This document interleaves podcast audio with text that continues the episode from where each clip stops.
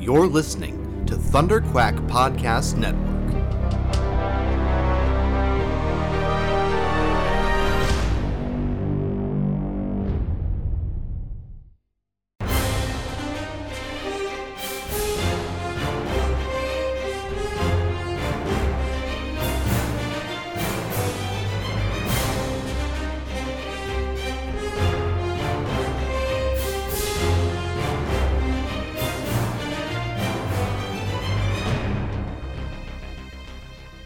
Hello there, and welcome back to a very special episode of Rebel Cells, the Star Wars animation podcast. As you have no doubt read in the title, uh, this is a roundtable conversation with uh, Jennifer Corbett, uh, the the the head writer, uh, lead writer uh, for for the Bad Batch, as well as uh, Brad Rau, supervising director, and uh, of course Ming Na Wen, Fennec Shand herself, among many other things throughout uh, cinema and television history. Uh, very, very cool opportunity that uh, that I was uh, fortunate enough to participate in, thanks to uh, Lucasfilm and Disney.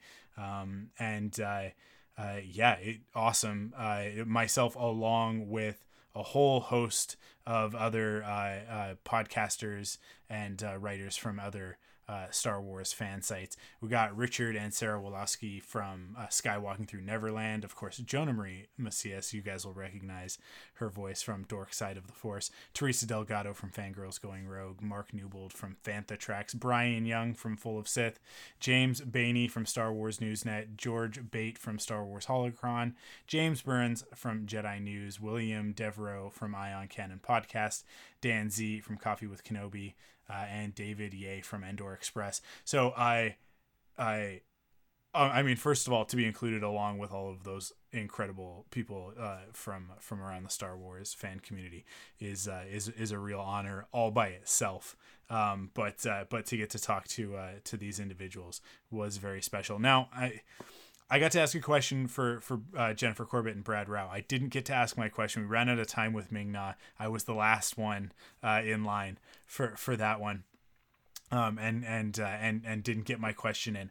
But uh, but I'm gonna play the whole thing for you uh, here. Uh, and and obviously go go give uh, uh, credit to uh, to all of these these great people who ask such um, awesome insightful questions and uh, and of course, huge, huge thanks to Jennifer Corbett, Brad Rau, and Ming Na Wen for their for their fantastic answers. Um, I think that uh, you guys will will really enjoy it. You'll learn a lot. Um, a heads up: some of the questions do. One of them in particular ha- has spoilers for the most recent episode of the Bad Batch. So if you have not watched this week's episode yet, go do that first and then come back and, and listen to this because because there will be spoilers um, pretty big spoilers actually. So uh, so make sure you do that first and then come back and listen. Uh, go enjoy that episode. It's a fantastic one um, and, uh, and, without further ado here it is we'll, we'll start off with Jennifer Corbett and Brad Rau, uh, and then roll right into uh, the the roundtable with Ming Na Wen. Uh, thanks for listening. We will catch you guys next week for our regular episode. Uh, but for now, here is the roundtable. Okay, so we can get started with Richard and Sarah. Go ahead with your question. Oh, sorry, unmute. There hey, you go. Yeah, there we go. Hey, hey, everyone. Hello.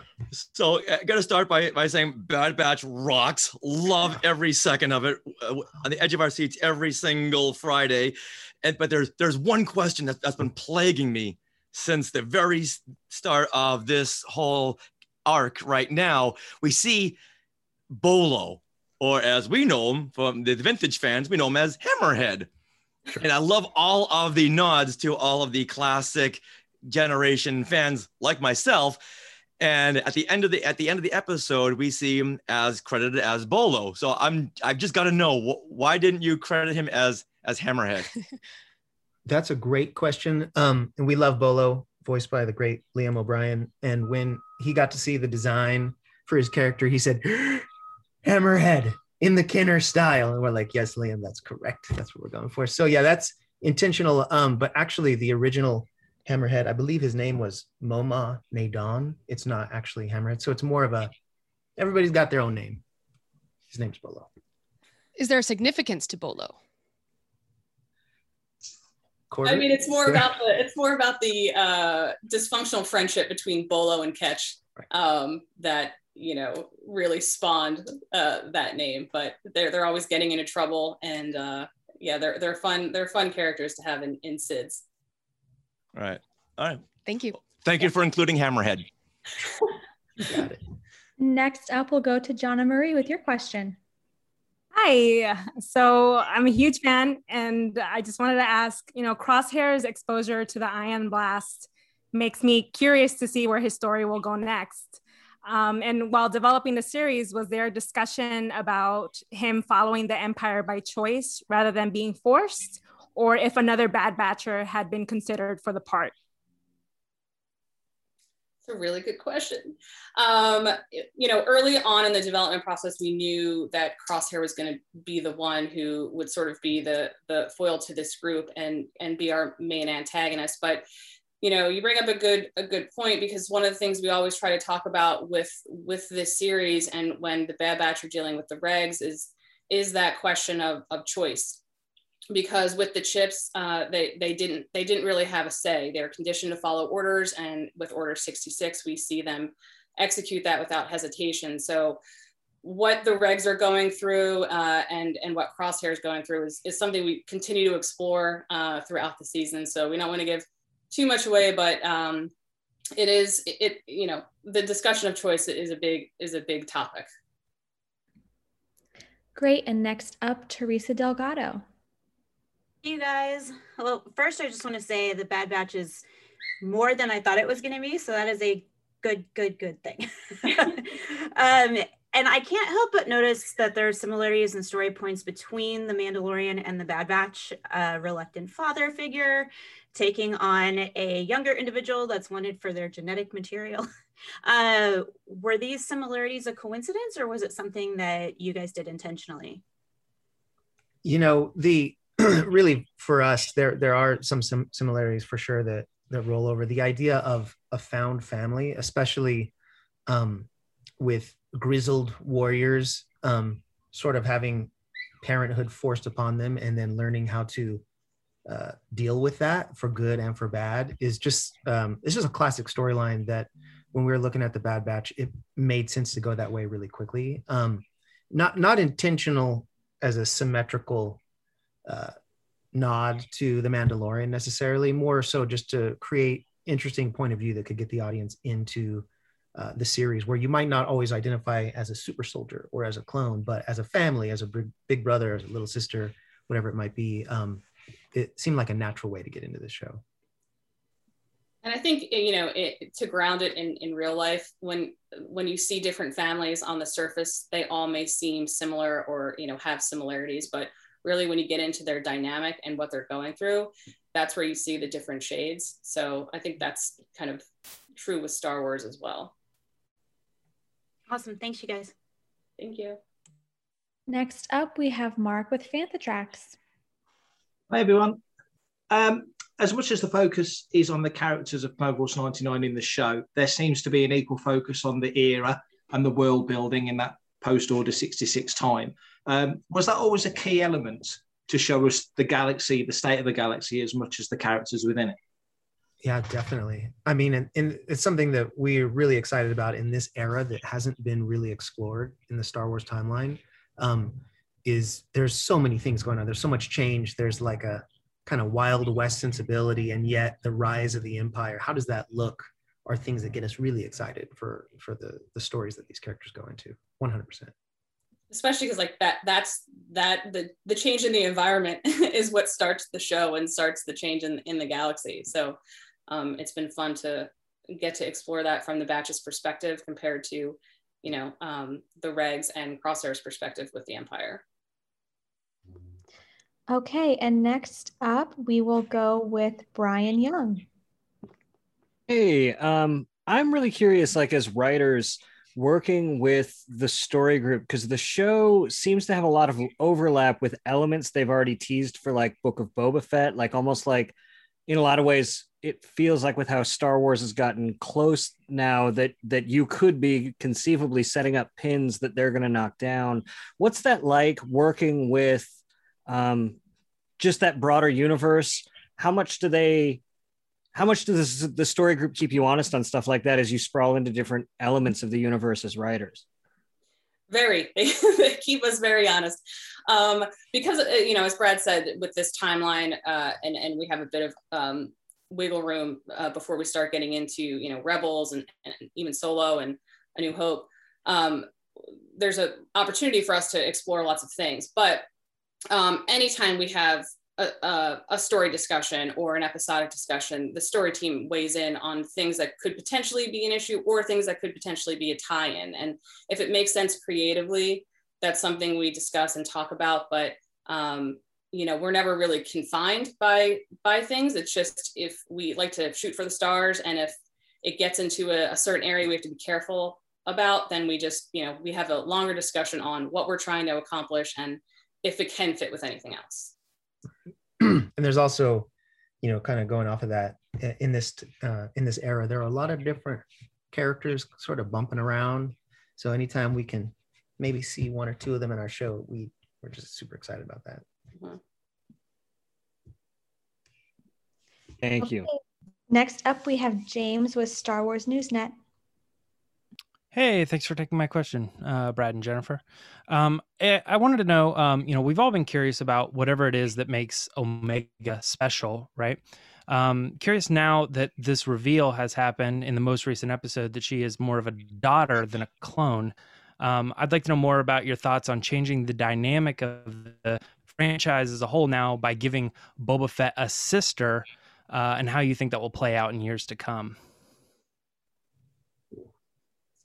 Loaded question, James.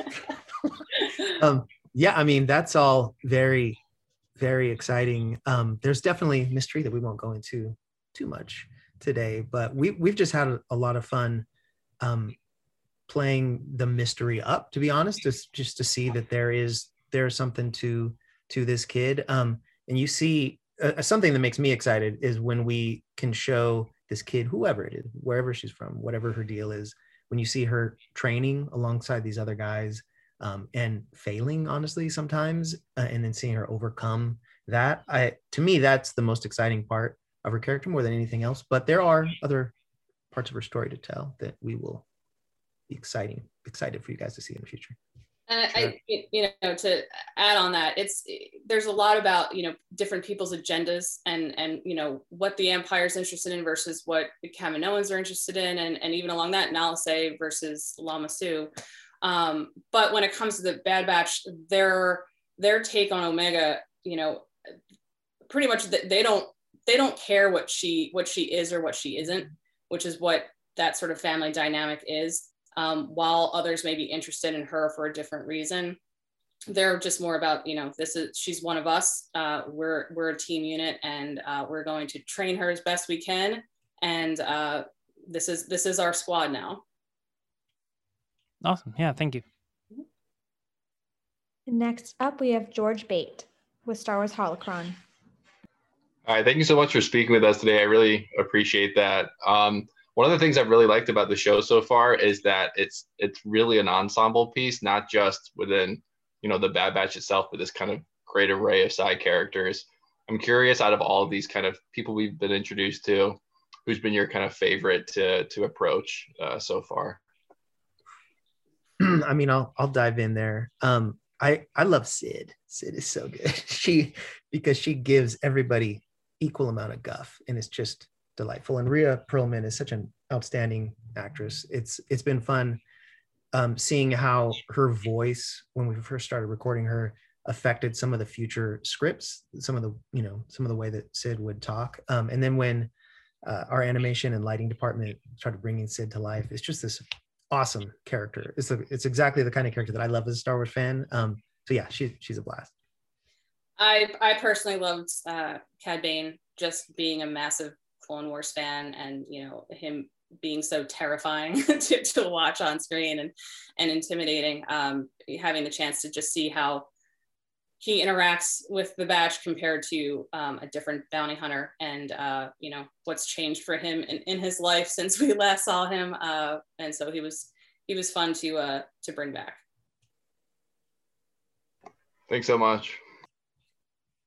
And on a similar theme, next up we have James Burns. James is question.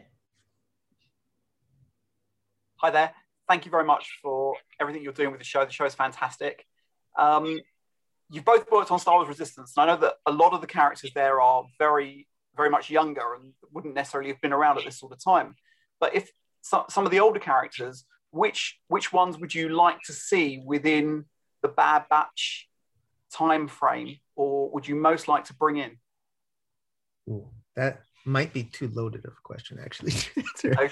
Um, but uh, yeah, Resistance was. I'll just say Resistance was an awesome show with this amazing cast of characters, and the and the, you know our uh, our crew working on the show primarily is the same same crew both um, here at Lucasfilm and overseas as well. And it's it's interesting how that show and the production of that show has affected what what we do as we continue to um, push forward in the animation process. As far as specific characters, I mean, I'm not going to go into too many de- details. There is definitely a, a, long amount of time from where we are to where Resistance was, um, but it's an interesting question.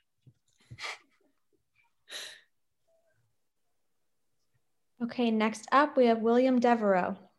Hey, ready? Yeah, William Dever from Ion Cannon podcast. Uh, now, I know you can't share any more any details about what's going to come later in the season, but in two words, how would you tease what we might see in the second half of this season? Two words. Hold on.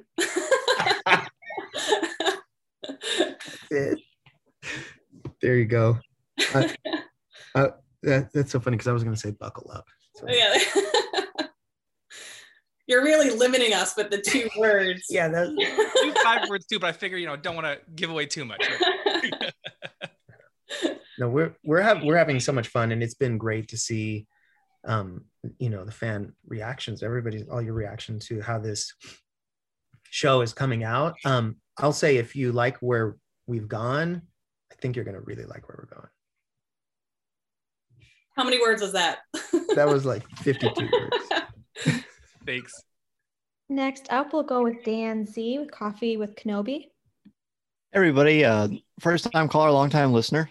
Uh, so I'm curious. You mentioned Cad Bane earlier. I, I would love to know if you can talk about the evolution of bringing him into the show. Yeah, uh, we in in talking about the first half of the season, and obviously uh, the the Kaminoans put this this bounty to to have uh, Omega return to them, and we knew we wanted to have the batch interact with with Fennec Shand just to see how they how they end up you know because they're still not fully street smart yet. They're still very much soldiers. They don't really know how the galaxy works in different ways. And um, while Fennec is new to the scene she's still very um, dangerous. And to sort of compare that interaction with then later on when the Kaminoans hire an even bigger gun and just a completely different experience for the batch where Hunter was able to get away that first time, but this time no one is going to outdraw Cad Bane. So it's kind of like just a continuation of who who this squad's interacting with and and how each each interaction, each experience, they're learning something new about other threats that are out there in, in the world and how that affects them moving forward.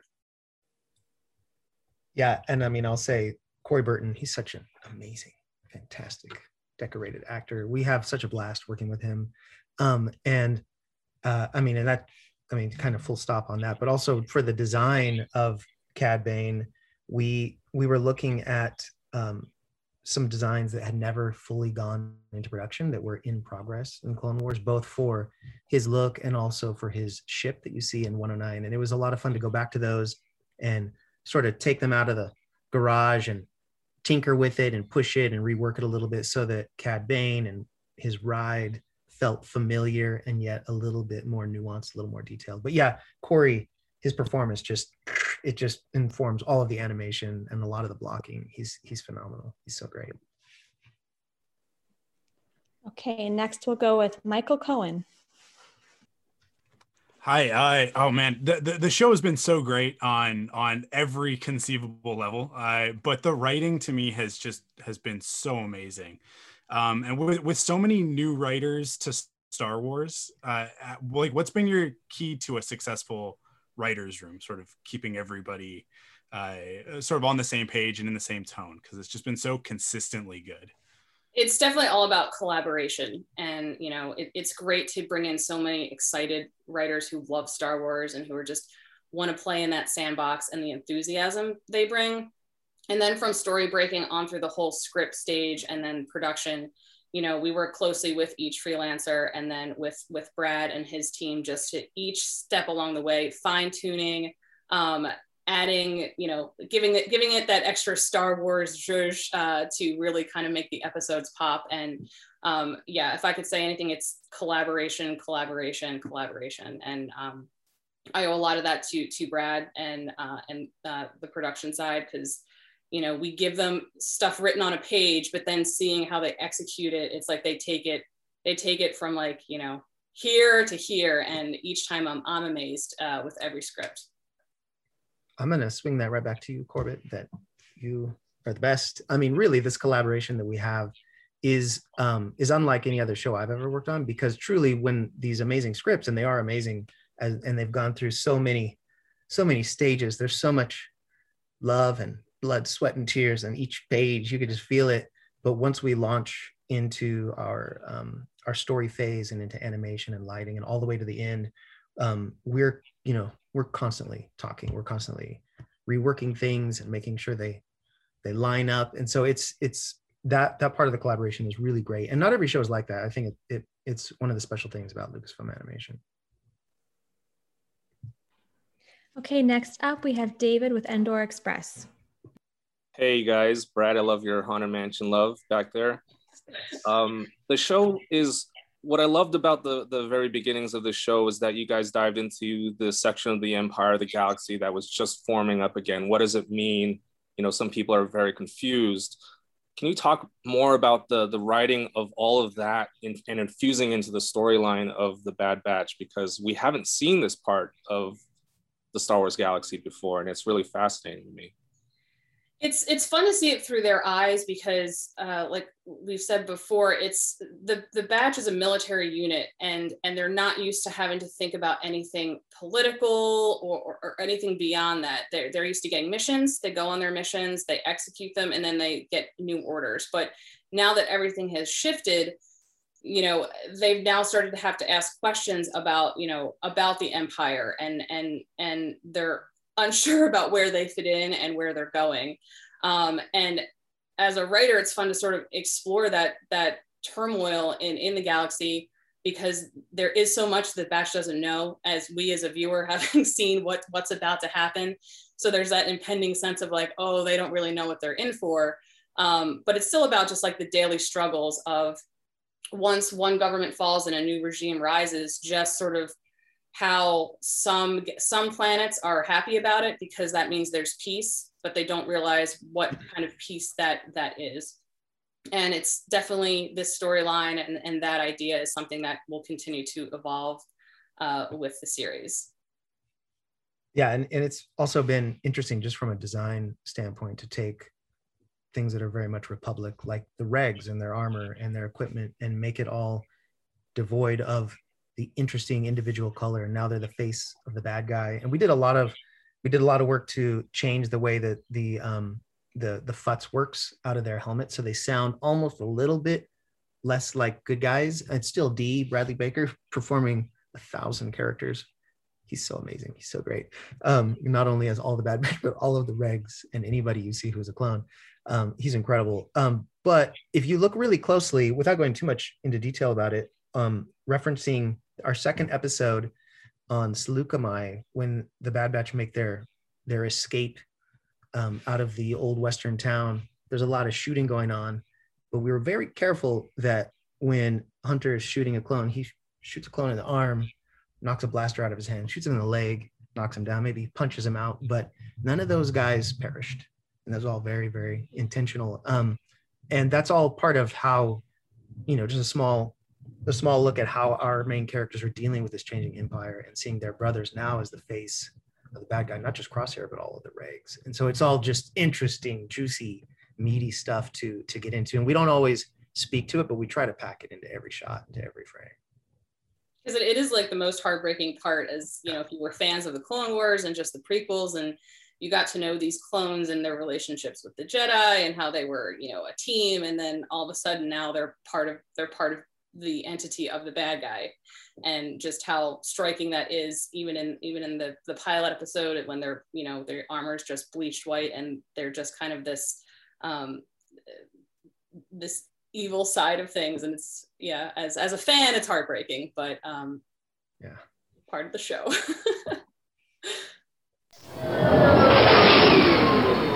Uh, given the fact that Fennec is just starting out as a bounty hunter in the Bad Batch, what details did the creators share with you, or what background story did you create about Fennec's origins that helped you inform your performance? Like, what motivated her to pursue this kind of life?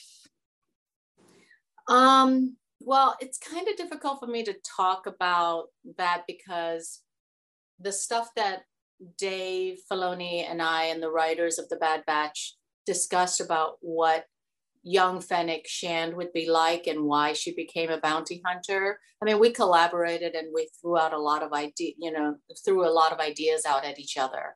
Um, so I'm, I don't know what will stick and what won't. So I'm worried that if I reveal something from that conversation that hasn't been explored yet or brought to life in the animation or in future episodes, either you know down the line in other venues. Um, so I I can't discuss that. I really I wish I could. Yeah. No worries. Thank you so much. hmm So who's next? And, and next up, we have Richard and Sarah. Hello. Oh my gosh, we're so excited to be here and talking to you. Uh, like amazing. And I just, I'm so excited because your character was the one I was most excited for in The Mandalorian and this show because, yes, because, well, for one thing, foxes are my favorite animal ever. Oh, so, that's, yeah. great. Yeah, So me when- too now. Yeah. Oh, oh, good. Well, when I heard you were basing your character off that sneaky fox kind of aspect, you know, I, you know, is there anything that you're doing voice acting wise to kind of continue that foxy attitude in the Bad Batch? Well, you know, I'm just foxy in general. um, no, it's interesting because you know I watched a lot of videos of um, foxes, especially fennec foxes, and um, you know there there's a slinkiness to their walk, and they're loners, and they listen. You know, they're I mean the fennec fox has huge ears, so they're very very alert and aware. And um, and another thing that I attribute is that that like Fennec can read people, or she thought she could read people really well except for that one time with Toro. But um, but you know he has no scruples. That's why. That's uh, that's a whole other thing.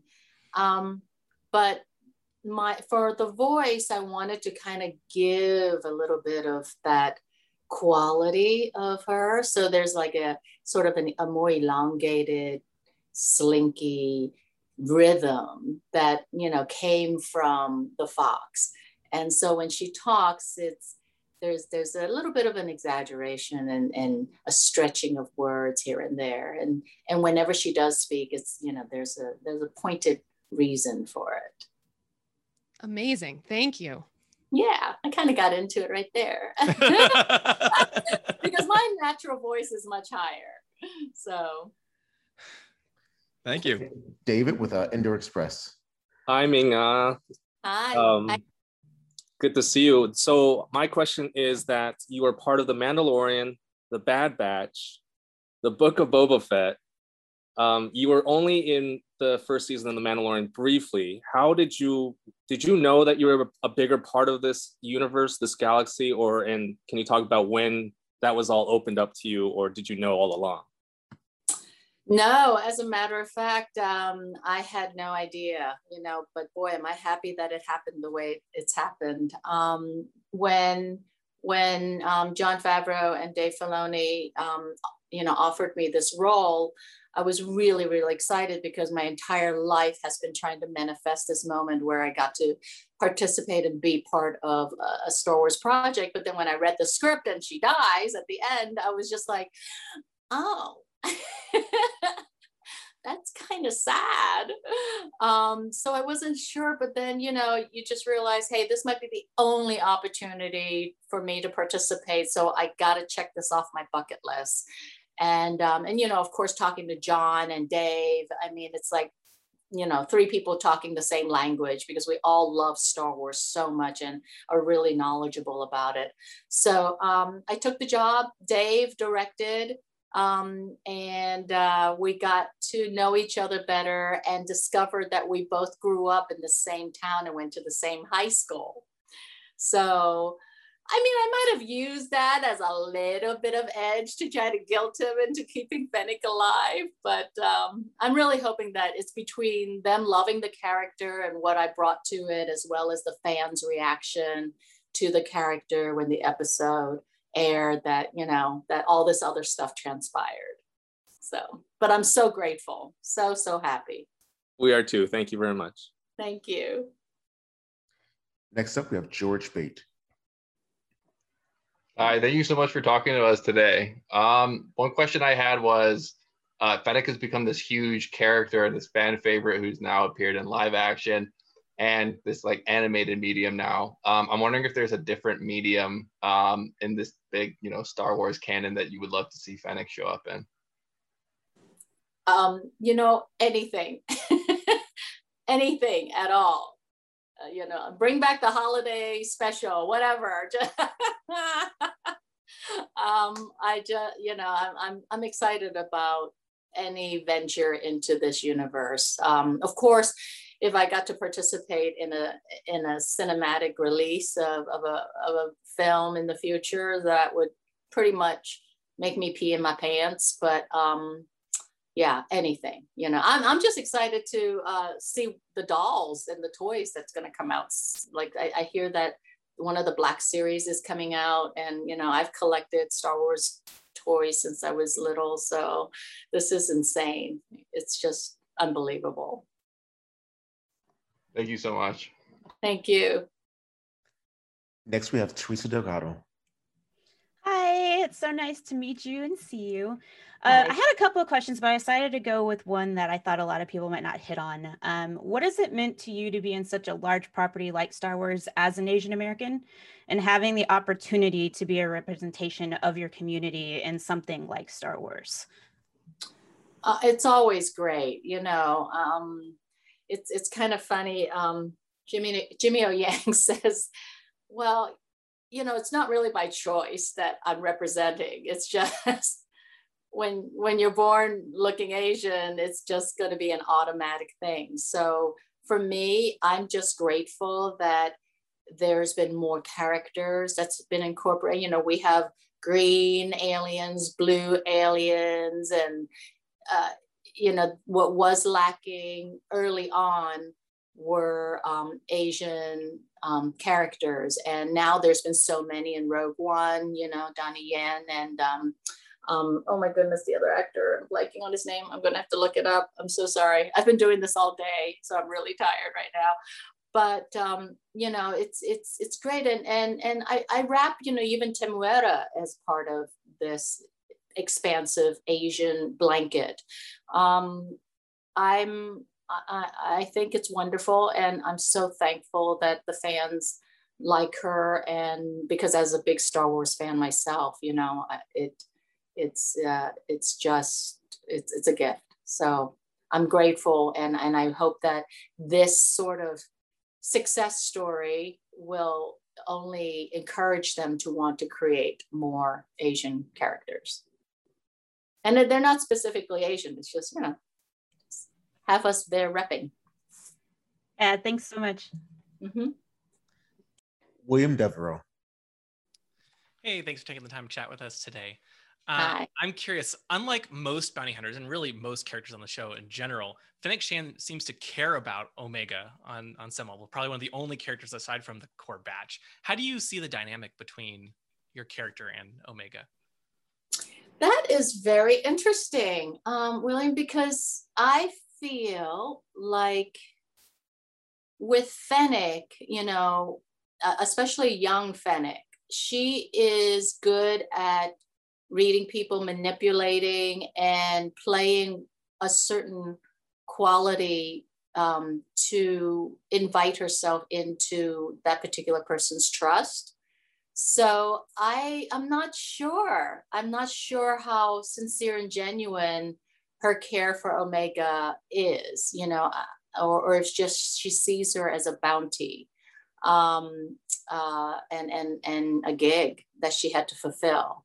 So that's really interesting. I, I, I appreciate that you think, you know, that there is this side of her. Um, I'd like to think there is also a quality and a side to her that she connected with Omega in a certain way. But um, we'll see. Hmm. Next up, we have Mark Newbold. Hi there. Um, my question's kind of been asked already, so I'll, I'll pivot slightly. Um, Fennec of the Bad Batch era and Fennec of the Mando era, do you consider them? I mean, obviously it's the same person, but do you play them as the same character? Given that there's a lot of living to happen between the two iterations of Fennec, yeah. do you play them as the same person, or you kind of, dis, you know, delineating between the two at this point?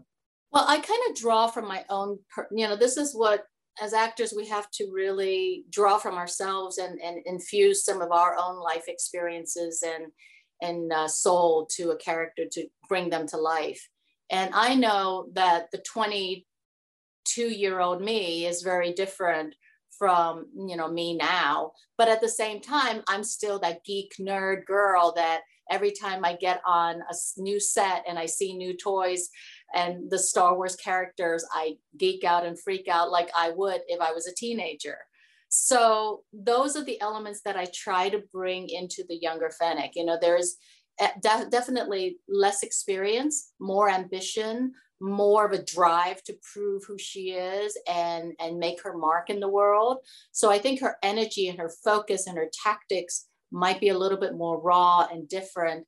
And I give her a slightly, you know, like a very slight little pitch change, but not too much, you know, uh, because uh, the, the difference between her and a seasoned Fennec um, is, uh, is in the energy. Next up, we have Brian Young. Um, I'm thanks for for talking to us today. First, I think this is a great pleasure for all of us because I think everyone in this room, particularly, are huge Star Wars fans. Um, oh, good! I'm but, in the right room. Yeah, but that's what I want to talk about. Actually, can you talk about like what sparked your Star Wars you know being a Star Wars fan in the first place, and how has that evolved now that you've been able to take that step onto sets and and you know you're part of at least three different Star Wars shows that we know about now. Um, you know, so so how has your fan how did your fandom start and how has it influenced your work and how has it changed since you've been able to be a part of it? Oh wow. Um, you know, I I grew up, I came um, to the United States when I was younger, and I had to learn English and um, in third grade. And I think for me, science fiction and fantasy was always like a, a great form of escapism. And so I was already a fan of that genre. But when Star Wars came out, I had no idea what it was. You know, we didn't have social media back then. You just kind of hear word of mouth that, you know, there's another great movie out and everybody was kind of crazy about it the experience I felt, you know, from the moment the music came on and the the scrolling of the story and and then that you know the the big empirical cruiser going over our heads you know as a young kid you're just like it's endless it just went on forever and i just knew i was in for an amazing adventure and the connection i felt with especially luke skywalker at the time when he looked at the binary sunset. And I think this might be for all of us. You know, the, that one moment, it's like 30 seconds of celluloid, but with the music and him staring out there thinking about, you know, will I ever fulfill my dreams? Will I ever be who I want to become? Um, that was me, you know, I totally understood that being a kid stuck in Pittsburgh. I mean, not that I was stuck, but I felt stuck and uh, wanting and dreaming about being an actor, you know, and being Asian and being a woman and knowing the obstacles ahead of me. So it was, it was, I think it was just all of that. I mean, the force, it became a religious experience, the whole thing. And I'm sure for you guys too, on many levels, right? I think so. It's Thank so you. cool. It unites us all. It really does. Thank you so Yes. much. hmm Oh, and then when I got on the set of The Mandalorian and that volume lit up and it was Tatooine with the binary sunset, oh, you should have seen how much I freaked out. I cried. I literally cried. I was so happy. And, uh, and then I had the uh, AD take a picture of me looking at the binary sunset. That's great. It's crazy. It's crazy. Next up, we have James Bainey. Uh, thanks for taking the question and taking them out of your day. It's an honor to speak with you. Um, Thank you. when when we uh well, we all love seeing Star Wars connectivity, right? And seeing our favorite characters spaced over large timelines, but we know that there's a reason that those character stories unfold in the release order that they do. Uh, Mm. What do you think fans should take away from your character's role in the Bad Batch as we obviously head into the Book of Boba Fett?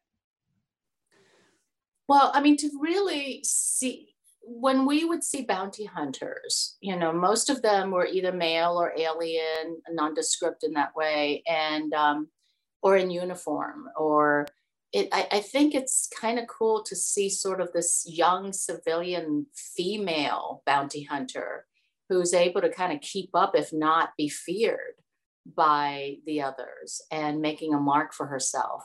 Um, I think it's a great um, role model in in many ways you know for women even though she's an assassin i know okay okay that's a technicality um but you know i love roles like that where she's sort of an outsider and yet she makes up her own rules and she doesn't you know she believes in herself she believes in what she's capable of doing and she's fearless in pursuing her goals Awesome. Yeah, thank you. Great answer. Next up, we have Dan Z. Well, hello. This is awesome. Uh, your your enthusiasm is just infectious. So kudos to you for that. Thank you so much. I just love all your rooms. That's going to be my office. I'm remodeling my home right now, and I'm looking at all your paraphernalia, Is going, "Oh, okay, I want to do that. I want to do that." I'm going to take inventory to make sure you didn't take something. okay, so cool. All right, So- Dan. I'd love to know about and if you could describe your acting process for live action versus voice work and how you kind of get yourself in that headspace depending on the outlet. Right. Well, I do a lot of voice acting. Um, like right now, I'm doing like four or five other animation projects. So the one thing that's difficult is like keeping all the characters straight in in, in ways because sometimes you literally go in and you're shooting, you know, four or five episodes all at once because they're just only doing your lines. And so that's difficult and different in in in wanting to bring something to life and you have to do it very very quickly. Um, with live action you know you have other actors to work off of. You have uh, a set or sceneries. You have a director to help you producers writers. Um, you have costume makeup hair Eh, you know eh, it, it's a, it's a full on process when you do voice acting you know you could be in your pjs and and in fact, with the Bad Batch, because of COVID, they brought in all this equipment, the computer, they delivered it all, the microphone, everything. And I had to set it up in my home. And the only place that I found to be really good for sound buffering was in my closet because of all the clothes. So I did the, the season of Bad Batch in my closet. so can you imagine you have to like create this whole like bring this character to life with your imagination while you're surrounded by your clothes it's pretty crazy I love it. Thank you so much. thank you we have time for one more question. Uh, James Burns. Hi, Ming Na. Uh, this is this is fantastic. Thank you very very much. Um, your reaction to seeing your Lego minifigure, which uh, was absolutely stunning. I've got it here. um, hasn't. It's just gorgeous. I don't have it. I don't have one yet. and Is you've got that- two. You've got two. You've got two face expressions as well. I have Um, no and you- hair. Where's her hair? I don't know. They haven't put hair. in They've just given you the helmet. So, how does it? I mean, how do you feel when you see yourself immortalized as a toy? It's fantastic. I'm so jealous you have one. I'm I'm gonna have to go hunt it down. It's it's not actually out to August the first, but I'm sure powers that be can sort you out. So, James, how do you have the in, man? um, I do some work with Lego, so they they let me have all the sets. Okay, early. so my in is through you. I would say. I can I can talk to Lego for you. I'm sure they will be happy yeah. to send you a set. I think I think that has to happen. I can talk to Lego tomorrow, and I can. I'm sure we can get that. Oh, out. James, that would be so wonderful. Thank you. Um, no, I, I'm I'm gaga. I'm gaga over all of this. Every day I go on set, I'm just, um, you know, it takes me a little bit to like focus and work and and be a professional actor because, you know, I'm always having like these little moments of nerdgasms where I'm flipping out. And and Temuera, bless him, you know, he's he's less um, he's he's he's more even keel. So we're really good balance for each other. So when we were doing the book of Boba Fett, yeah, he definitely kept me calm. As as a, as a Star Wars collector for all these years, getting getting now products of your own to bring into Yeah. your own Star Wars collection, that must be just amazing. It's it's ridiculous. I, I think I'm going to have to um, you know, work harder because I'll be spending a lot of money picking up several um, you know, like I just won't buy one, you know that right? Yeah. well, at least at least your holiday presents this year are sorted because you can just buy everybody figures and things of yourselves to give as presents. Yeah, or everybody just buy me the figures. Okay. There you go. Thank you so much. Thank you. Thank you, James. That's so cool. Thank you. That made I my will day. talk to Lego for you tomorrow. I promise. Oh gosh, thank you so much. I'm so excited. So, anybody else has any uh, connections?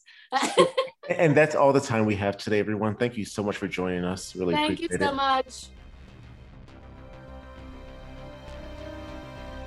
Follow Rebel Cells on Twitter and Instagram at Rebel Cells and on Facebook at Rebel Cells Podcast. You can support the podcast in three ways. First, by going to the podcast service of your choice, leaving a rating and review to help others find the show. Second, by heading to store.thunderquack.com to pick up some merch. And last but not least, by heading to patreon.com slash thunderquack and kicking in with your monthly pledge of support to get cool rewards like exclusive podcasts and more.